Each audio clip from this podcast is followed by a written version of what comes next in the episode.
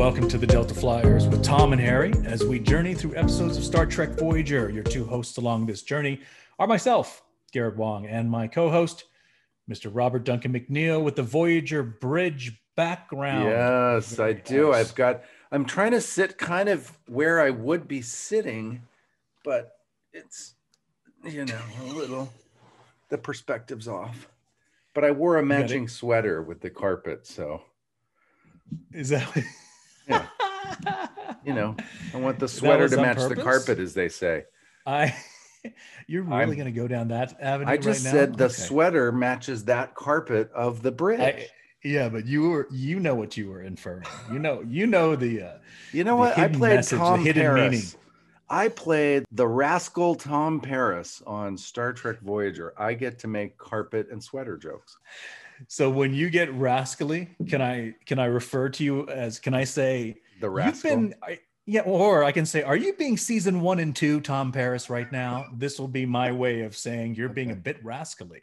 So what's what's new in in the world of McNeill? well, I'm finishing, getting close to the end of our my Turner and Hooch, you know, producing and directing. I'm directing two of these last three episodes, so it's keeping me very busy, doing Oh a goodness. big car chase sequence in this uh, this episode. So that's fun because we get what's called a Russian arm, which is the the the kind of uh, usually a Mercedes or a Porsche with a camera, remote camera on the top that drives around for all the sliding and the car chase. And we have a drone chasing and we've got a oh, T-bone crash. It's a big stunt sequence. It'll be fun. So that's exciting. Reminds me of all the stunt sequences you did on Chuck. You know, you guys had a lot of stuff there, big stuff for TV, right? For Big TV, stuff. that was big. Yeah. And we were Mhm. kind of a low budget show. So it was, it always had to be very inventive what we did with stunts. got you. Now here's the other question. So then you're going to go on hiatus, right? Then, And I go on hiatus and I go Yeah. back to Utah to my new home. Yes. And uh, and I'll, also I'm getting married. Um, getting married. I know. I know You- That's you're, you're all over the place. You're, I'm a very you're busy doing man. This, you're you're a very busy man. You have so much on your plate. and I still find time to match the sweater to the carpet. Okay. Are all your vehicles with you in Vancouver right now, I don't have, that many vehicles. I have liquidated. I have liquidated a lot of vehicles. What I own now the is, RV. is the RV, my motorhome, which I love, and my Tesla Model 3, 2018 Oh. Tes- Tesla Model 3. That's it. I sold uh, both my motorcycles. I sold my Explorer. I sold my Mini Cooper Countryman. I have no, I'm very, I have a motorhome and a Tesla. That's it. You're kind of footloose and fancy free. I need to know which model Model 3 do you have? You have there's different mo- there's a long distance one, a performance one. What do you have? I have you the dual mo- motor. Mhm. So it's uh yeah, a little more performancey, all-wheel drive, good, better traction. The dual motor um, Model 3, yes, with the long distance, the bigger battery range, the autopilot. Yeah, I kind of got all the perks on that one. So at the time, So that's the the faster zero to sixty because you you know depending on which model you have a, a slower zero to sixty Yeah. number or a, a little faster. it 0 to was the fastest at the time. There has Mhm. been a software upgrade that you can purchase that they'll download the software upgrade for like three or four or five thousand dollars. I forget what it is. And it will Mm. take it from like the 3.7 seconds to 2.9 or something. I could get it to go faster if I want to spend a few thousand dollars, but it's fast enough for me. It's super Yeah. fast. I'm not a three some three point something seconds in zero to sixty Yeah. is fast. it's super already. fast. You feel it. That's already yeah, yeah. It's it's light speedish in a way for us humans, right? So I Mhm. think that's good enough. it's But great. yeah, I was just looking at the Tesla website. There's a they have a plaid model. Like you can get a Model S plaid, plaid plus or whatever, and it's less than two seconds to zero to sixty. Oh my just God. blows my mind. I mean, I think I think accidents will be much more prevalent with people with that model. I mean, if you're going that fast, hmm, That's don't know. very fast. I don't know. All right, this week's episode. It's the big Tom and Harry episode. Yes, it is. The Chute. The I'm so Chute. I was waiting for you to say it. I was like, say the title. Say it. Say the title. Why isn't he say saying the title? Damn it. Yeah, the Chute. Uh, Yeah, I apologize, everybody, if I'm a little bit slower. I, I had a nice fall on the ice uh, about a week ago and smacked my head really hard. So if my synapses aren't firing and I can't come up with titles or names as well as I normally do, I'm going to blame it on the ice, is what I'm going to say. Um, but the Blame Chute it on the ice. on the ice. Blame it on the ice. Blame it on the ice. I felt like that was a cue for a song or something. I feel like we need to add more song to our Yeah. podcast. It's just something that people really enjoy, music and song, and you're good at just coming up with random lyrics out of the I blue. like to. blue. I- I'm a. s- I'm a creative songwriter. I just kind of, you know, You- riff. yeah, you you riff on it for sure, which is I really riff exciting. on the songs. I riff all on the songs. I make up all the words and sing them all day long. That's why I love to sing. It's one of my favorite things. Okay. Anyway, you know, Robbie. go go go. After we after we upload this particular episode, yes. if we lose a large percentage of subscribers, we will stop the singing immediately. stop the- It's just Yes. Yes. I don't think so though. I think we're going to gain people. I think people are going to be excited about for this. for the songwriting. yeah. Yes. All right. I'm Well, we're going to our- podcast. A new podcast, songwriting with Robbie Duncan McNeill. McNeill. Yeah. Okay. I don't think that um, would. I don't. I don't think. Yeah.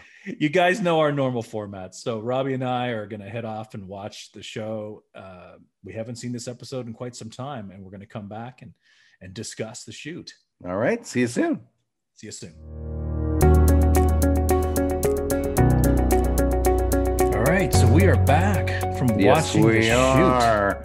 How Mhm. exciting was that? Robbie, I'm going to change the name of the uh, episode Yeah. from the Chute to the sweat. I know it was very. We, We, were so very sweaty.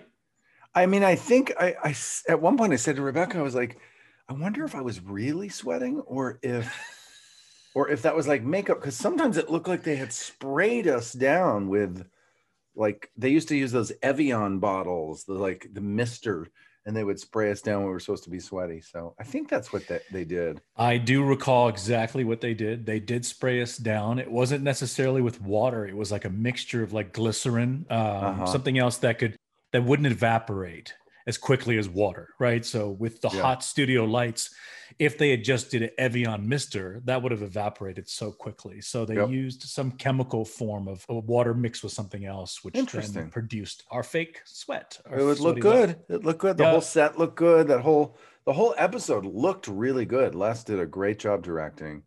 Yeah. Um, the lighting was really dramatic. lots of shadows and lots of yeah dramatic lighting Yeah. definitely definitely um, let's start off uh, with our our haiku and our limerick Our you like poetry synopses. Okay, yes here's my haiku. Um, very impressionistic, you may say. Okay, here we Yes. go. So a, a haiku, five syllables, seven syllables, five syllables. So here we go. Akritirians. Tom and Harry in prison.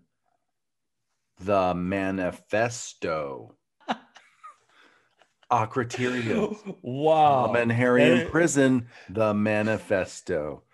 I think it's there's so much to capture in this episode that I had to get the it's manifesto difficult in there. it's Yeah. see now, so now you know now that you've done uh, Yeah. haiku for a few episodes it's not as easy as no, as you would think. It's actually, I think the limerick gives you a little bit more freedom to describe what's happening because the haiku is so brief that Yeah. you're only able to get the true, the essence, and the essence, you know, Akritirians already takes up five syllables itself, right? Akritirians. One word, bam.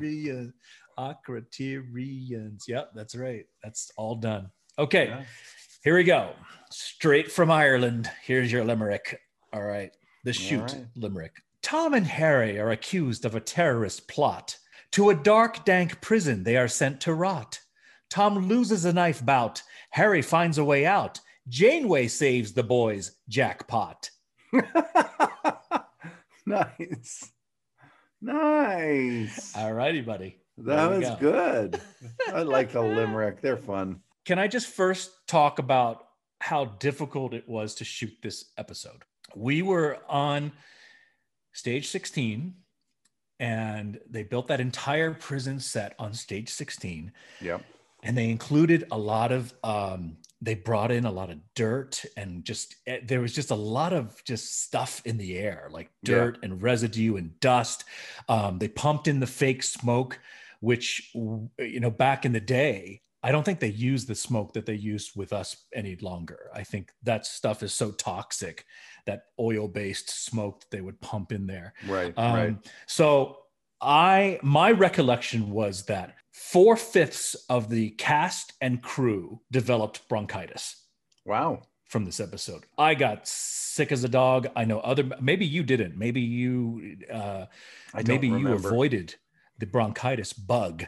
I do remember. I now that you mentioned that, I do remember an episode where everybody got sick. I also remember an episode uh, sidebar where Hmm. I got the chicken pox right right around the holidays Oh my because gosh. I, I guess I I thought I had chicken pox. I'd never had the chicken pox. I guess it was right around Christmas, like the week before Christmas. I was not feeling well Oh, because my kid Taylor got chicken pox at school, brought it home. I guess I'd never had it. I got it, but I'd been to work feeling kind of rotten, and I guess I passed it on to two of our crew members. So right around Christmas, I had the chicken pox. My kid had the chicken pox, and two of our adult crew members had the chicken pox. So I do Oh remember my that. That uh, I think Billy Pete's might have been one of them. It was, and that's Oh. dangerous, by the way, to get chicken yeah, pox man. as an adult. So I, you were I didn't. I was like I, I vaguely remember this. But Yeah, you were patient zero, but I vaguely remember that story. But I do remember this episode. Almost everyone got bronchitis. It was just ridiculous, and I called this a blood, sweat, and tears episode because there was fake sweat and real sweat. There was blood in that. Um, there was a there was a scene. I I think they might have cut it out, but I I come down the stairs or the that metal steps or Uh-huh, the, you know, uh-huh. railing or whatever, and I tripped. I don't think you were on set when this happened, Huh. but I tripped and fell and I hit my knee against one of the steps, like the metal stairs, and I cut my knee open. So um, Ouch. that was very painful. I do remember this being a rough set, like you Oh described. God. I remember the those little cubicles had very low ceilings in Mhm. the tiny little cubicle, and I remember hitting my head a few times yeah. because I noticed as as I was doing the whole thing with the uh, the clamp that we had in our heads that was kind of making us crazy in the Yeah. store. I remember when I was filming, hitting my head a couple of times and, and being like, "Oh my god, my head!" I was doing Yeah. this a lot because Yeah. uh, it was just a rough set to work in for sure. rough but but truly the whole i mean i've never worked on a project where almost everyone got sick and it's, it was like an episode of oprah like you get bronchitis you get bronchitis you can have bronchitis i mean everybody from in front and behind the camera got ill during the filming of this episode Right. so um and the cutting of the you know cutting open my knee didn't really help um Right. and as we see from the teaser uh, the teaser scene it's Kim falling into the prison, and he summarily gets beaten up by all the prisoners. And There was some good stunty fight stuff in this Yeah. episode, I have to Oh, yeah. say. And I saw Tom Morga's face, our one of our st- regular stuntmen. Mhm. I saw Tom a couple times, which was nice to see his face. yeah, I love the whole like bouncing, throwing you around, and then at the Yeah. end, you get tossed down or you get pushed towards me, and and I Yeah. look at you for a minute, and then I punch you. And at this point, when we were rewatching, I'm like, why am I hitting Harry? Like, I thought this was supposed to. My memory was this was the episode where we were buddies. yeah. And why am I hitting him? And your poor face, you look like, why, Tom? Why? well, when we were watching that scene where I get thrown towards you, and there's that moment uh, before anything happens where I see you and you see me, Yeah. and it's the it's the calm before the storm. And right when that when we see that interaction bet- between the two of us, Megan goes, "You guys are gonna kiss," and I and I and then you end up punching me, and I go, "No, that wasn't a kiss. That was that was a kiss with a fist. a is fist. that A ki- was. It was a fistikiss. And I'll be honest, I Yeah. don't remember that either. I don't remember you punching me. I was didn't "What the-" remember that that was the story. I'm like, Yeah. what the Yeah. heck? Right. Um, But, although but I, clearly that was a strategy, right? Oh, yeah, You yeah, it was trying all to- part of a trying cover. to play it off like, yeah, it was the cover. Yeah. but I didn't I didn't remember it at this point in the rewatch. Um, I will have to say every time they talked about so this is an Akritirian prison. Um, we find out that we are convicted of uh, of some kind of terrorist bombing, but every time I gotta say, every time they say the word Akritirian, I hear Beltran or Ethan Phillips or the whole gang that would tease you about the girl that you had the crush on who had the line, the Akritirians would never do that. And so I laughed. It was hard for me to pay attention to this episode because they kept saying the word Akritirians and I kept hearing the the joke, the teasing of the Akritirians would never do that line reading Robbie, that, that we did. We're gonna bring her on as a guest. We're gonna know. have to like settle this. This is this to. is the we have to bring her on, and I'm sure she'll definitely come on as a guest. But yes, you're right, and I knew that you would bring this up. I said every time I heard that Akritirian, I said Robbie's going to talk about this. He's going to talk Yeah. about the Akritirians would never do Never that. do And- that. and I, I We should have I a, know. by the way, we should get everybody like Beltran and Ethan Phillips and even Picardo and Kate Mulgrew just to do their best version of the Akritirians would never do that and just kind of put them up for the fans and have everybody vote on who gives the best line reading of the Akritirians would never do that because you know that line was famous with our with our cast yes, it was. that became a get it. very very popular line um anyway yeah at so my had- expense, of course. yes of course i had to we had At to my we had expense. to we had to bring that. During the credits showing all the names of all the guest stars one of the guest stars name happened to be beans morocco. Oh yeah Did i you saw see that. I yeah was who like, was what an Beans? awesome name. Beans morocco is the guy that steals our shelter. Remember i take you after Oh, you get yeah. stabbed we go Yeah, back yeah, to the shelter and then the guy i'm like get out of that's our that's our little hut. And he's like it's mine. And he's like ah that's beans morocco. Beans morocco. Yeah what a great name that's a like great that. name it sounds like some like pirates of the caribbean name like the whole yes it does i gotta say also the whole style of this uh prison barge Mhm. it felt like we were on an episode of the Pirates of the Caribbean go to space or something. It felt very Pirates of the Caribbean's in space. you know i don't know if i don't know if you felt or if you noticed this but the the main Mhm. bad guy i guess Yeah. pitts is his name you know Yeah. every time i watched him and with that head that little headband thing he had Yeah. on i just kept thinking of 80s you know let's get physical physical i Oh, yeah. kept thinking like this guy's about to lead like a, an aerobics class or something that that that headband really bothered me um so beans morocco you know we can start coming up with other names where the first name is a vegetable and the and the second the last name is a country right so it could be like it could be like artichoke zambia like Mm. that you know like Mhm. that or or uh and artichoke nigeria something like that Right. this is this could be a thing that we Okay. okay Okay. just throwing it out there Okay. I mean, if you're going to go and get everyone, if you're going to go and get everyone to do their, the Akritirians would never do that rendition, then I can come up with you know, be yeah. uh, be- vegetable country vegetable names. country Yeah. names. I like it. The Yes. director is, of course, we talked about this uh, a little bit earlier. Mhm. Uh, it is Mr. Les Landau. Um, Mhm. Teleplay by Ken Biller, but the story is by Clayvon C. Harris.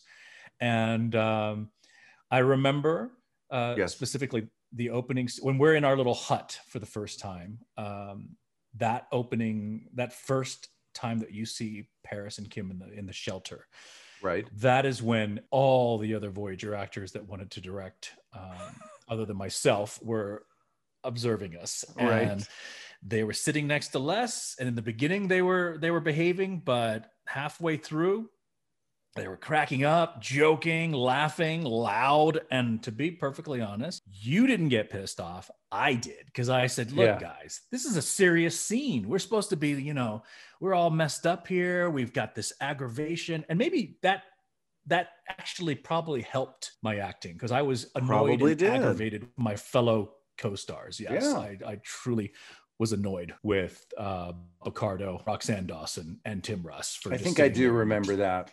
I do remember that. doing their thing. and and I and I do remember like because I had been the one who had directed, I felt like, well, I don't want to tell them that they're being a little loud or distracting because it'll seem like I'm telling them they shouldn't be direct, like I'm trying to undermine their directing aspiration. So I was like, crap, I can't like I can't tell them that I actually think it's being distracting because yeah. it's gonna seem like, you know, I don't want them to direct, but yeah. It was awkward. Hey, but good thing you had me there because yeah, I walked right up to them and I told them, I said, you get, I said it. I said, uh, I said, what the hell are you guys doing? You think if this was your scene and it was totally serious and it was a big dramatic scene that I would sit next to the director and start cracking up and making jokes and and completely uh, uh, distracting you and messing up your take? I, I was so pissed, and they did. Mm. They shut up after that. They were like, "Oops," you know. So um, yeah, so I got to be the bad guy. I could be uh, the bad good. cop in that instance. Good for you. Um, so let's see. So we find out that we were uh, we were put into uh, this prison. You tell me how you were, you know, tried and then convicted, and I say same thing, exact same thing happened to me. Uh, mm-hmm. Uh, we're accused of a trilithium bomb in the uh, Latvia recreational facility that killed 47 people. And this is uh, we we come to learn this is a terrorist group called Open Skies, yes. um, that is that is doing this and they think uh, the trilithium bomb is because of Voyager because we have dilithium power sources, and so that's how they make that connection. Obviously, it's not. Obviously, we didn't do that, but they say get out of here, and uh, and the captain decides to leave for now to figure things out. But mm. as hmm. she's sort of chased out by these two ships, these Aquaterian ships, I noticed they look a lot like the Delta Flyer shuttle. Yeah, like this, the, the shape and everything. I was like, wait a minute that hey. looks like two Delta Flyer shuttles escorting us out. Maybe a little bigger than the Delta Flyer, but I thought that was interesting. Yeah, very streamlined like the Delta Flyer. You're right about that. And what did you say the recreational facility was that the bombing took place? It sounded it like you said Latvian. Lact Lactivia. Lactivia. Lactivia. Okay. Lact, Not lact, to be confused. Lactivia. Lactivia, yeah. not to be confused with Latvia, the country Latvia. So no. we don't want to offend any of our Latvian uh, fans that are listening to no, this. No, we don't want Lactivia. Beans Latvia. No, and Lactivia really does sound like. Didn't get my know, joke, Garrett. It was beans. Latvia. What did you just say? I just said we you don't want to. We don't want to offend beans, beans Latvia. Latvia. Yes, because it's a vegetable in a country. Okay. But you need a different vegetable than beans. Give me something different than beans. Uh, cucumber, Latvia. Cucumber, Latvia. We don't. We will not offend cucumber, Latvia. You know why I did not catch the joke immediately? Because when you said Lat Latvia, Lactvia, it just sounded like Activia. That there's I there's think that it was one lact- Lactivia. Lactivia. Is that what it is? That's how what I wrote like down. L A K T I V I A. Lactivia. So it's kind right. of like a yogurt. Um, for lactose intolerant people is yes, what it is. Yes. Thank you. That's what the recreation facility that we were accused of destroying because we hate we hate lactose. Okay. We're, we do. We're, we're so and, lactose intolerant that we blow up recreational facilities. That's we we cannot tolerate anything that even sounds like lactose, much less eating it. It makes us gassy. Did you know that terrorists? Okay. Did you know that Beans is actually only a nickname for Beans Morocco? Oh yeah, his See, full name is gassy. Soybean. It's Soybean Morocco. Yes. Is what yes, it is. I have heard that. Yeah. okay. Um, it was. Uh, I think it's Open Sky as opposed to Open Skies. I think it is Open Sky. A, you made You're it right. plural. Yeah. Yes. Um, I did. Which then made me think maybe this should be a T-shirt for the Delta Flyers. Open sky, Ooh. you know, something kind of cool with open sky. They're terrorists, though. I don't know if we don't have to condone... put terrorists on the shirt. Yeah, let's not put any. Just let's just never make a T-shirt that says, says terrorist, terrorism or bomb I'm gonna, on it. No. I'm gonna guess that we're never gonna do that. That would well, be bad. Okay, good. just leave um, it with um, open sky. All right. Yeah. So, um, I tell you that we're uh, 300 meters underground and mm. there's 50 other prisoners here. So, which surprised me because I remembered as we started watching this, I remembered that it was a actually a spaceship we were on. So I was like, how can anybody believe that this is underground? Like it just, and I, maybe that's because I already knew. But do you think it does it appear like we're underground? Maybe that's because the chute is supposed to feel like it's coming from. Yeah, because the sh- because of the chute. So up until that point, it, everyone thinks it's underground, you know, and I think Yes. that was the big reveal when Kim climbs up, you know, and figures out, oh my gosh, it's yeah. not underground. Maybe I just because I knew that I did because you already knew. Yeah, Yeah. I think that's what it is. Um, that clamp, though, how did they attach that to your head exactly? I don't Do remember recall? anything being in my head. I think we just faked it, and it was like a. I think I did something like this, and then there was a, a visual effect. I don't think there was any No, prosthetic or anything. I don't think so. They stuck Robbie McNeill. They yes, did? they did put. Yes, because I remember moving your hair out of the way to show that little, blinking light on the back of your head. I so don't remember they stuck something on there. I'm pretty sure. You think it was a visual effects though? Hmm. I do. I don't remember getting a any kind of prosthetic on my head, but I could. I, there's a lot of things I don't remember, so that's possible. Would Dan be able to tell us this? Would I Dan don't, Curry know, know? I don't know who would remember that. It's such a small was going to detail. remember that. It's a, such a small detail. It is. We'd have to get a call sheet. So on the call sheet, as some of you patrons have seen, uh, we interviewed Mike DeMeritt, um, who was an AD on the show, and he talks about a call sheet and how we hand wrote, or our ADs and our production staff would handwrite in the old-fashioned way the call sheet.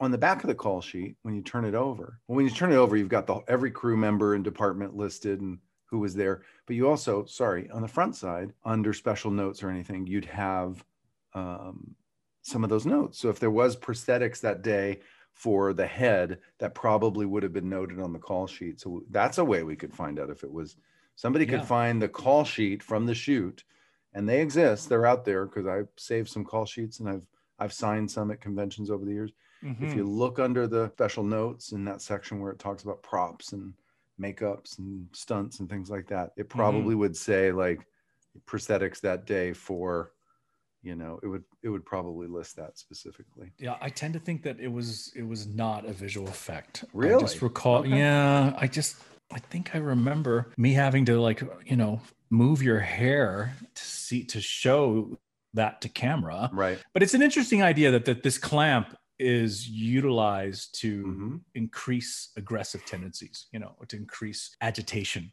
uh, Mhm. which is really really you know something that that it Mhm. is prison control. I mean, it, it- not prison, but population control for a prison is if you can Mhm. increase somebody's agitation and, and aggressiveness, Mhm. then they're all going to end up killing each other. So you don't have to really do anything; just let them do their thing. I think for me, that that thinking about that, it just reminds me of during World War II. I don't know if you know this story, but um, Hitler wanted uh, Hitler wanted a drug that would cause his his troops to fight Oh yeah. more like berserkers, you know, to be a little bit Mhm. more violent or aggressive. Um, and so the German pharmaceutical, I was going to say pharmaceutical, but it's pharmaceutical, not pharmaceutical. No, was pharmaceutical is a whole whole different different school of medicine that Tim Russ is very and, and Ethan Phillips I think went to that there. medical the pharmaceutical school. And um, I think um, Tim is a doctor in pharmaceutism. uh, whatever is the largest pharmaceutical company in Germany, they were the ones uh, that were given that order. And so when they first came up with their first uh, their first trial run of this drug, Right. Uh, they gave it to all the Germans, uh, you know, a select sample of German soldiers, and um, they wanted to see what would happen. And literally 35, 40 minutes later, these guys, it, it, it was the, it, the exact opposite happened. They weren't violent, they weren't aggressive, they were extremely loving. They were extremely Oh, uh, into sense in sensations and whatever.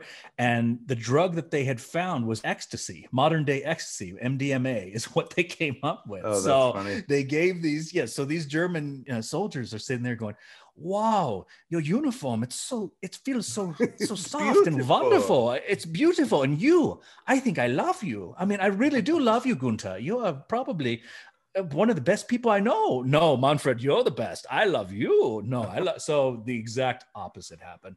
Um, Oh, anyway, they that's should- just we should have had some MDMA uh, in the shoot. If they had just passed that out instead of these little clamp implants, we would have, well, things would have gotten Things would have been different. a Yeah. whole different kind of situation.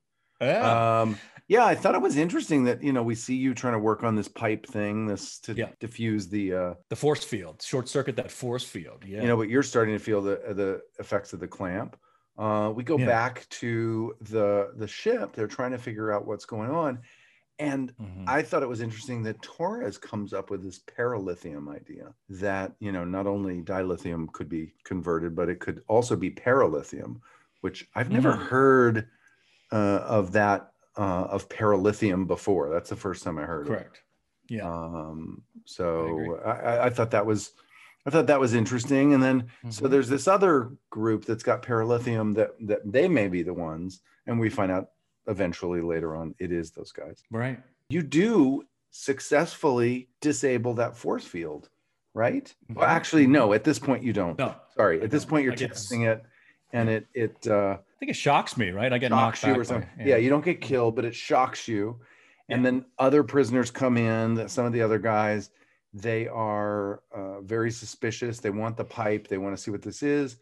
And this is the scene after the shock where Paris gets in the fight and is Yeah. stabbed by the Akritirian, and then Kim has to come in and fight off off the rest of them. It's a very um, cool fight scene, an emotional scene. It's really cool. It is, but it was very bizarre for me to see how quickly you pulled that knife out. Like the minute he had his knife out, you just, it was like a card trick. Like you had, it, you know, how a, a magician just poop, uh, Yeah. pops open and a card Yeah. comes out of his hand. And like you went boop and boom, this knife just appears out of nowhere. It's like, when did Gotta you be ready in prison. Get that knife. It was, Got to be yeah, always I ready. guess so. I think Yeah, Tom and- Paris was a Boy Scout. He was always prepared. That's the motto. I, I suppose. And always it- prepared. that that knife fight for me had definite shades of West Side Story going on right there. you Yes, know, it did. You are getting ready to, and the thing is, you held your own. It reminded me that knife fight. It reminded me of I had done a production of Romeo and Juliet at the Ford Theater with the Shakespeare Festival of LA, Mhm. and there was some wonderful choreography in that in that Romeo and Juliet production where I Mhm. had a couple of sword fights, but it reminded me of yeah, like a Shakespearean sort of sword fight or a, or a West Side Story sort of sword fight. yeah, the choreography was kind of cool. It was it was fun. I, I Yeah. enjoy I love doing stunts like that and fight fight scenes and uh was happy to do it and and take the stab there. And then you came in and just fully emotional swinging. yeah. And you don't get stabbed by Pitt. You get stabbed by another dude. Some yeah, cheap random guy. yeah. And it's funny, like it's you know, we filmed this so long ago. This is over two decades ago. But then when that, that guy came in to stab you, I go, I remember that dude. I remember him. I remember his wardrobe was like a like a surfer's wetsuit, you know, kind of Mm. converted into a prisoner, you know, garb, whatever. Um, Mm. but I remember that guy. Um, like just just little synapses were firing, and I was thinking, I remember that person on set now Mm. you kind of get uh, the raw end of the deal there. You you don't even get Mm-hmm. stabbed by the main guy. You get stabbed by the the backup guy. You Mhm. know. Now I have to take you.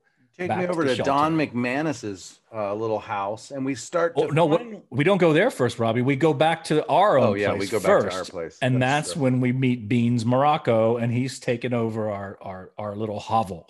And then Yes. I got to go to Don McManus's place. yeah. Or Zio. Zio is the We character. go to? Zio's Yeah. spot. Yeah, we finally get to meet uh, Don's character Zio, Hmm. and uh, you know, you want to ex- you make a make a deal, exchange. You know, your shoes. I think you offer up your shoes. You offer up. Yeah.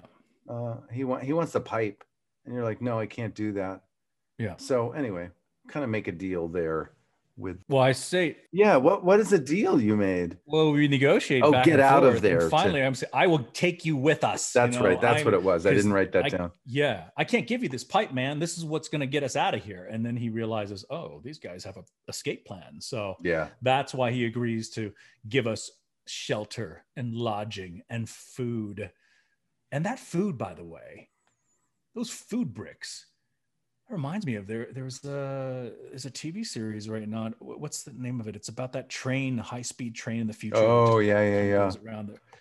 Yeah, they feed the the the the masses uh, food bricks there. but bricks? those are made out of. I think yeah, food bricks are a common sci-fi trope of that what it a. Yeah. a very common sort of go with the manufactured food for the masses that hmm yeah Okay. Um, soylent green is a classic Right. example of a food for the masses Yeah. so now we go back to so so we make a deal we go Mhm. back and um and we do find the ship that was powered by paralithium and we meet uh these two siblings uh vel and piri i think Yes. piri And they look nothing alike. There's no way they could be siblings in real life. yeah Okay. they don't I look mean, anything alike No, Vel is from uh, clearly of, of of Scottish or Irish background, probably with the red hair, and uh, and piri uh, and Piri is is straight up Mediterranean. So Mediterranean of like, some kind. yeah. I thought they were really good though, both those actors. I thought they were really good. I um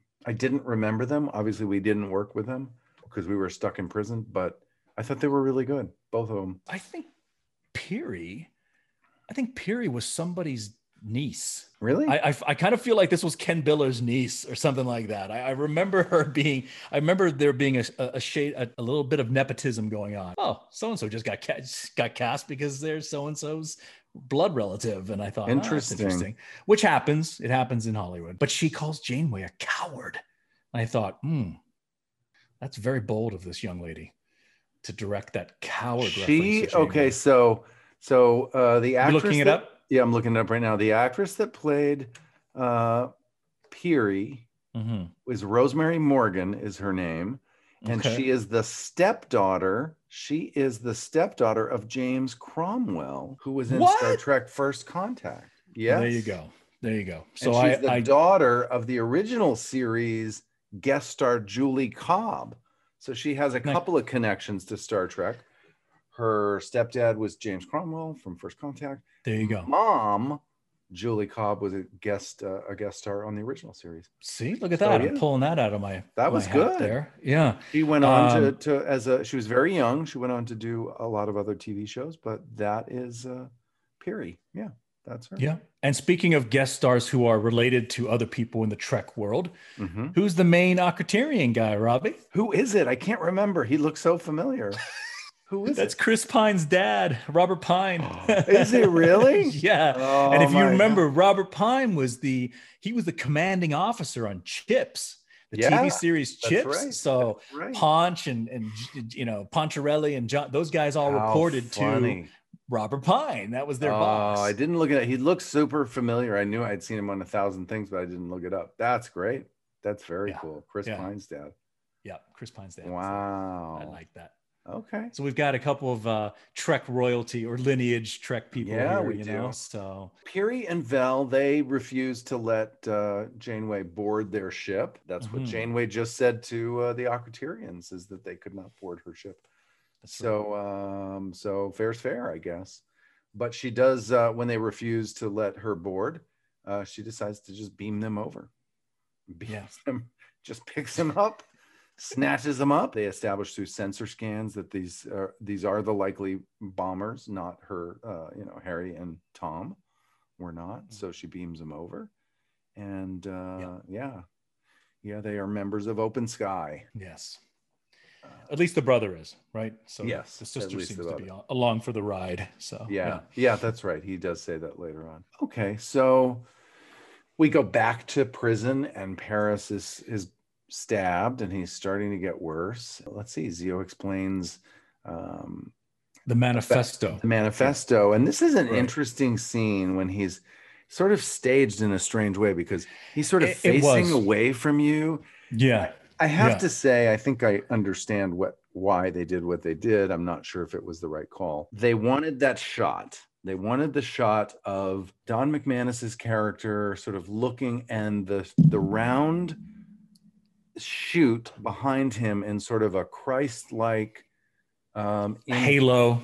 Yes, this sort Mhm. of wisdom. And I think everything in that scene and the staging and the photography was designed to sort of, you know, amplify that moment with the the the Yeah. visual image. And I I'm not sure if it was the right choice. It was it was so self-conscious and so bananas on bananas Yeah, that I feel like it actually distracted from the moment. I agree with you one thousand percent there. Um, typically, I'm very pleased with what um, Uncle Les, our director, you know how he Yeah. how he directs. I'm I'm down with whatever uh, shots he he decides to to use or, or what camera angles and and how he who, how he approaches his job as a director.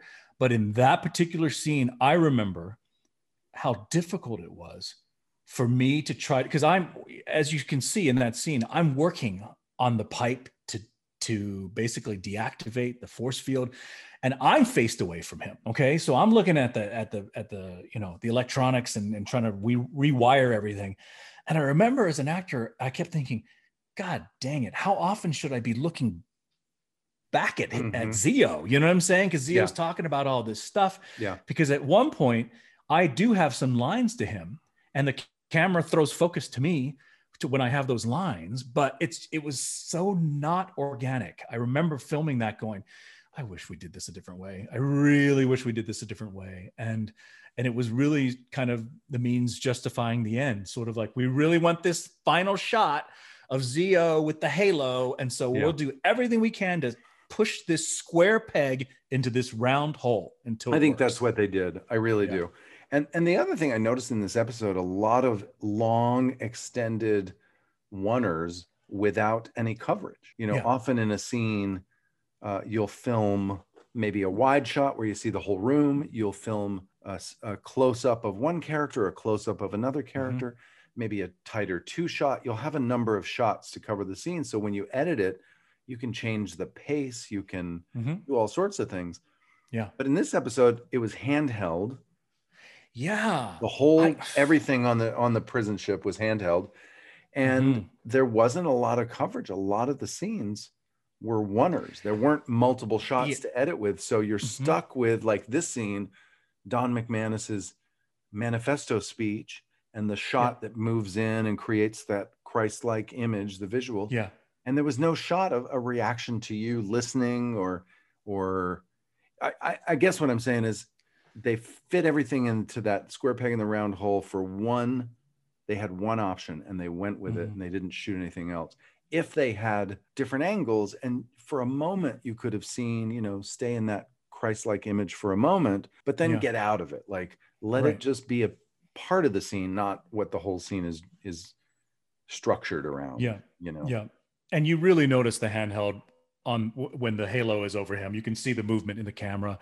And I, I honestly feel, Robbie, that there is so much debris on the ground, hmm like just junk that they had thrown all over the place.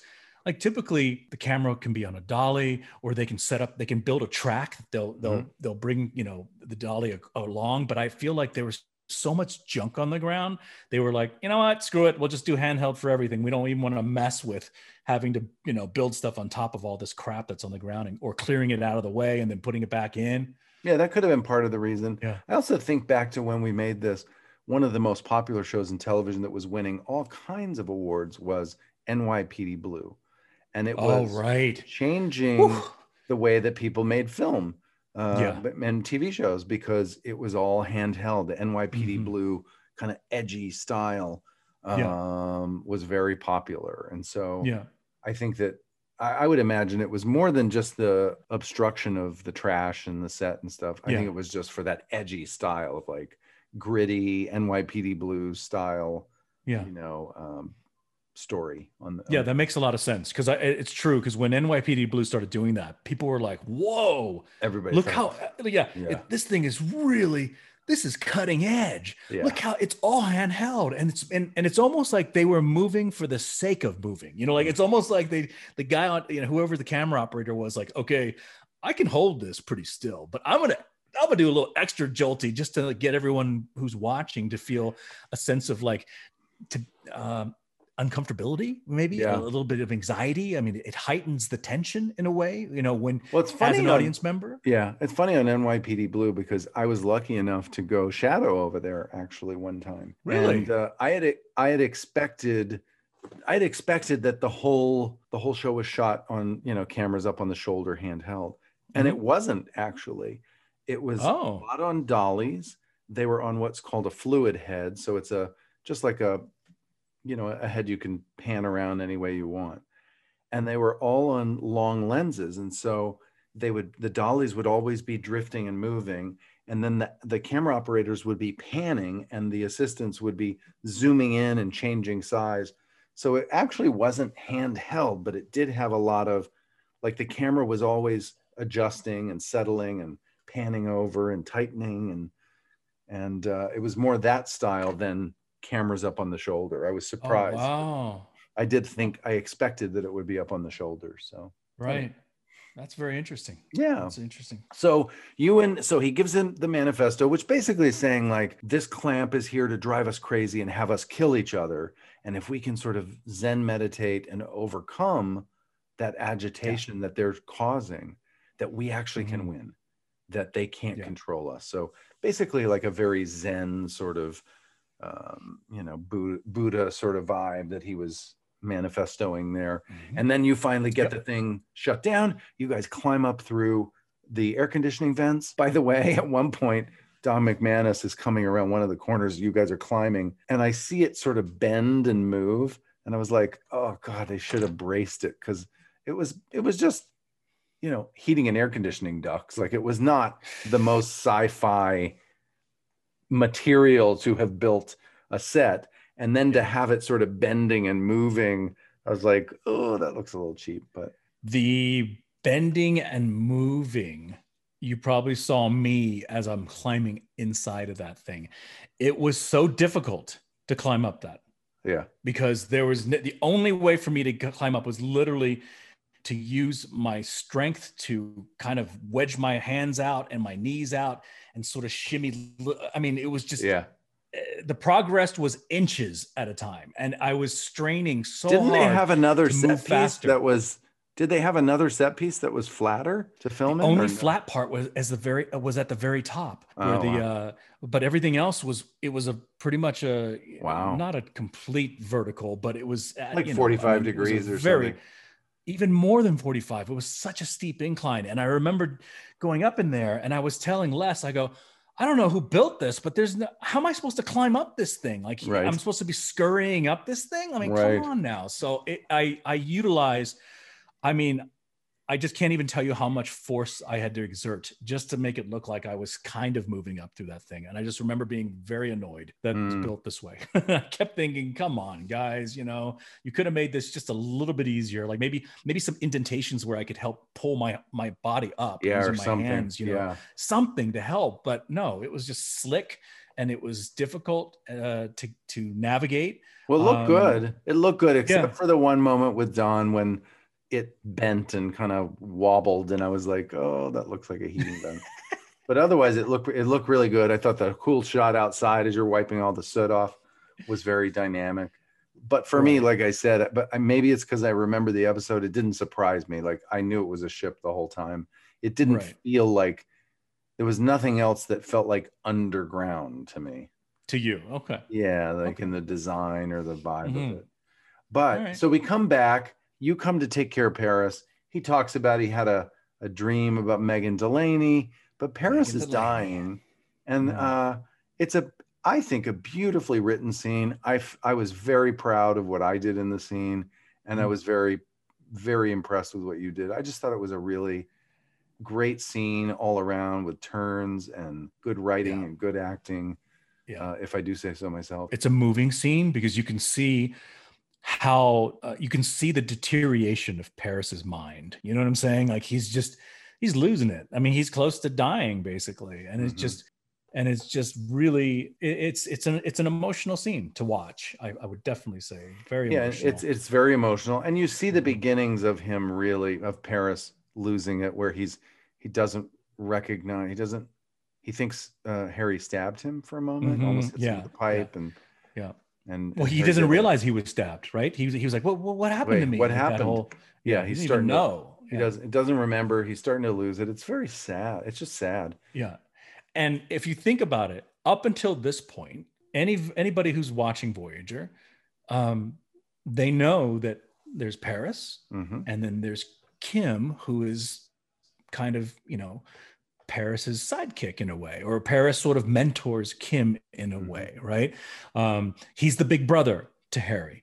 And then this is the episode where literally now Harry is thrust into this role of being the protector or the big brother Mhm. right so as you you know your your int- the introduction of paris and kim is basically paris saving kim from being swindled by Quark you know so there's that Mhm. that big brother mentality or that big brother little brother uh, dynamic that is set up very early in voyager and that continues all through every single episode in season one and season two and then in season three in this particular episode there is a dynamic shift um, uh, caused by the stabbing of Tom Paris. Now Kim has to be the one that is looking out for Paris, which is you know it's a it's a big it's a big change for the Mhm. characters Yeah, for sure. huge. Um, so Kim now asks the other prisoners to work together.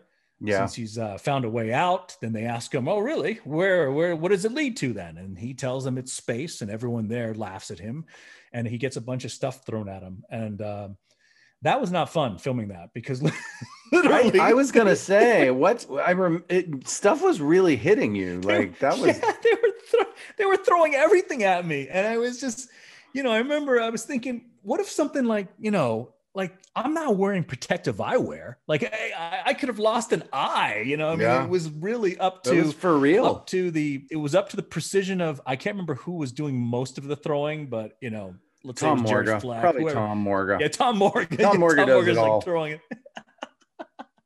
but they were really whoever did most of the throwing. I have Yeah. to I have to give them praise for avoiding my eye uh, or any Mhm. of you know anything crucial. Like I you Mhm. know nothing was was thrown at my my you know private areas or or or my eyes or but it was uh it was a little unnerving to do that speech and have people just throw stuff at you. That's for sure.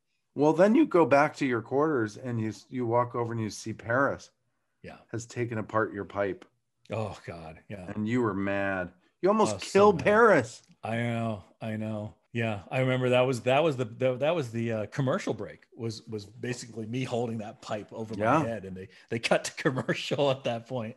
And yeah, I, I well because Very if you think about it, that's the way out. That's the way out. well, that's what spent. we come back and and uh, uh, Zio's saying like you got to kill this guy. He's a drain Yeah. on your resources. Yeah. Even offers you a knife, you know, Yeah, to kill me, and but you refuse. And then uh, Zio throws us out. He's like, "Well, you got to get out of here. And if you're here, I'll kill you both. If you if you don't leave, you're a drain on Yeah. resources. Get out of here." you know that Um, scene right right before me dropping the knife. You know when I'm holding it right there, at that close up on me. I had to sneeze so bad. during that, during that take.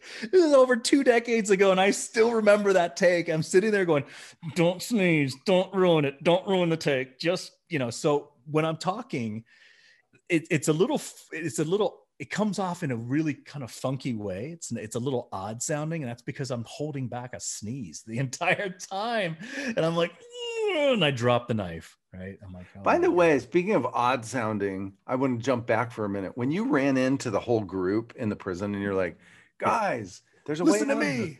Yeah, listen to me. And in the Mm. wide shots and stuff before we cut in tight, I think you must have looped that in like ADR Mhm. recorded dialogue because it didn't sound like like I had to go back and listen to it. I'm like, was that Garrett?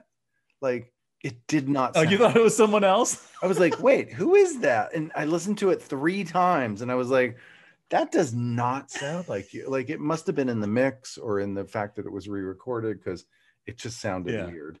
But it was Yeah, you. it sounded but off. it sounded Uh, it sounded weird. I was like, who is that? No clue. Remember, so- I'm still getting used to looping too. Remember that? You know, it's like I'm I'm not as, Yeah, as no, much of a veteran as you are. Season three, no excuses anymore, dude. No, no, no, no. All right, all right, all right. All right, so we go back on the ship, and Janeway's decided she's going to, you know, trade these prisoners that she's got, these uh the real bombers, for Yeah. for uh Kim and Paris, and the Akritirian guy, Chris Pine's dad, uh, he goes, he goes, nah, they've been convicted. Nah. Like that's how it works here. yeah.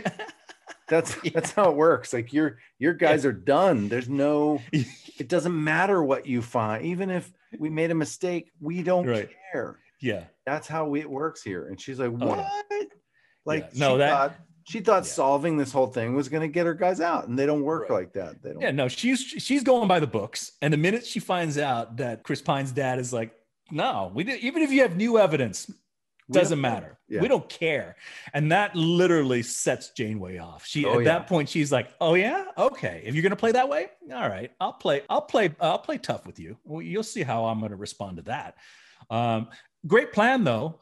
Take Neelix's ship, not Voyager, because Voyager is totally under is going to be scrutinized by the Akritirian patrol ships, Mhm. and uh, Mhm. they jump in Neelix's ship, and Neelix is able to show us uh, a little bit of his razzle dazzle uh, in piloting that ship uh, of his. And Mhm. I seem to recall that his ship looked different than that.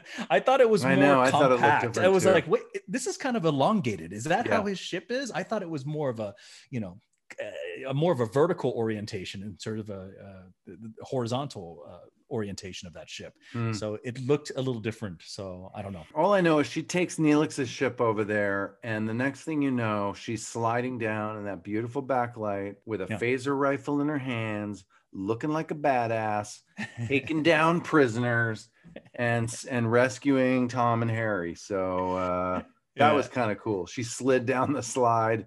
yeah. down the Tuvok chute. does. Yeah. Tuvok, and then Tuvok comes sliding down. Neelix is up there trying to stall with Yeah. uh, the Akritirians. yeah. He's very funny.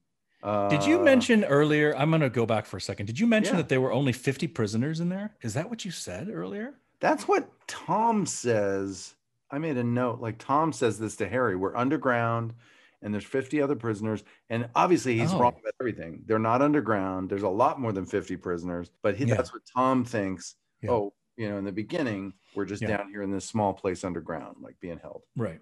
Um, right. The other thing I want to uh, you've kind of glossed over is is the whole "this man is my friend, nobody touches him" scene. Um, mhm.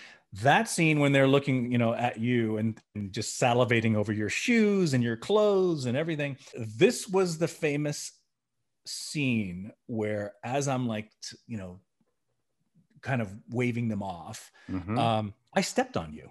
I oh on you yeah, oh, by mistake. And uh, I remember, I remember, I remember Robbie. I knew that I stepped on you because obviously, you know, that I heard you go. You made a sound. You made a grunting sound, and, and I know that it wasn't the trash or debris on the ground, and that it was. Uh, I don't know if I stepped on your leg, your thigh, your hand, whatever it was. But when you when Les Landau yell, um, yelled out "cut," that's when that's when you said from the ground because you're on the ground. I hear a voice and it's you, and you said, "I hate not being the hero." I know. I like to be the one that's out there fighting, and yeah. I don't want to be like suffering and dying and getting stepped on. I know. I know. Oh, so I want to apologize to you. And 25 Oh. years later, 26 years later, I'm so Thanks, sorry buddy. that I stepped on you.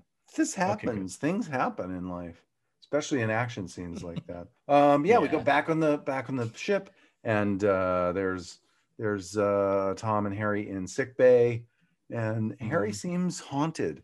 You know, um, Paris seems to be kind of recovered pretty pretty good, but but Yeah. Harry seem, Harry seems to feel a lot a lot more guilt, a lot more.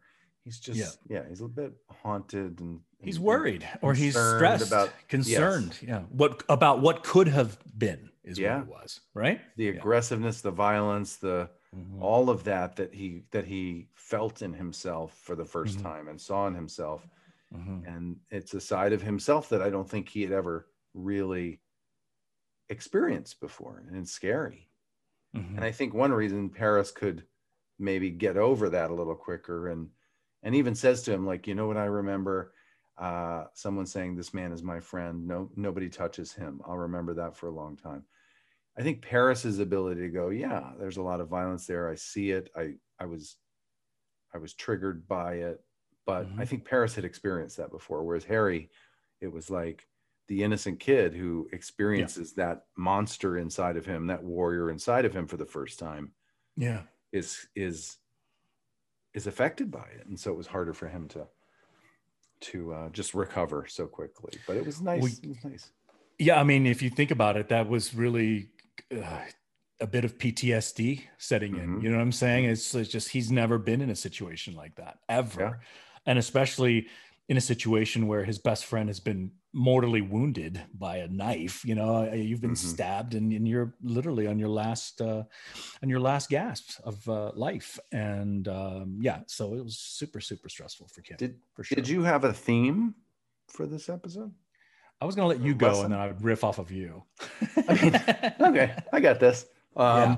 i would say for me the theme is kind of summed up you know my perspective on theme it's kind of summed up in that line that I just mentioned, where where Tom says, "You know what I remember? I remember someone saying, "This man is my friend. Nobody touches him." Mm-hmm. I think the lesson is that love wins, like not violence.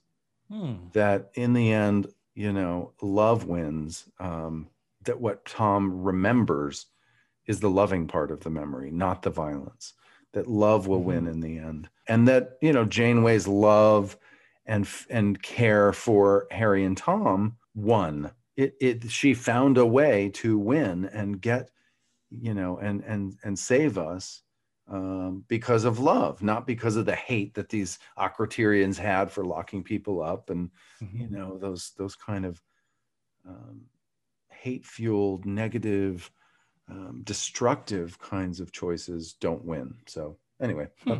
love wins that that's a good theme slash lesson for this episode. I'm going to go with a more comedic theme slash lesson, and that yes. is when faced with extreme mm, conditions or dire straits, just talk about food mm. to get your mind off of it because we do that a lot in this episode. We do we to talk- the point that we could compile our own Delta Quadrant cookbook, just like Neelix has a just cookbook from this episode. There, just so, from this episode, so many meals.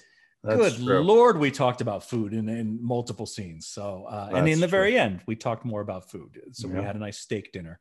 Um, so that's going to be my comedic theme. All right. Good All right, theme. man. Well, yeah. great. Well, that was a great recap. What is, uh, do you know what next week is? We've got another oh, episode for next week. let's, let's, let's all take Here, a look. Let's take a look. It is uh the swarm. The swarm. Okay. The all swarm right. is uh season three, episode four. That'll be our rewatch and recap for next week. Thanks for joining us mm-hmm. for uh, our season three very special episode, The Chute, uh, with the Delta Flyers. It was great to uh, rewatch and and remember this. Thanks for sharing that with us. And for all of you Patreon patrons, stay tuned for your bonus content. Bye, guys.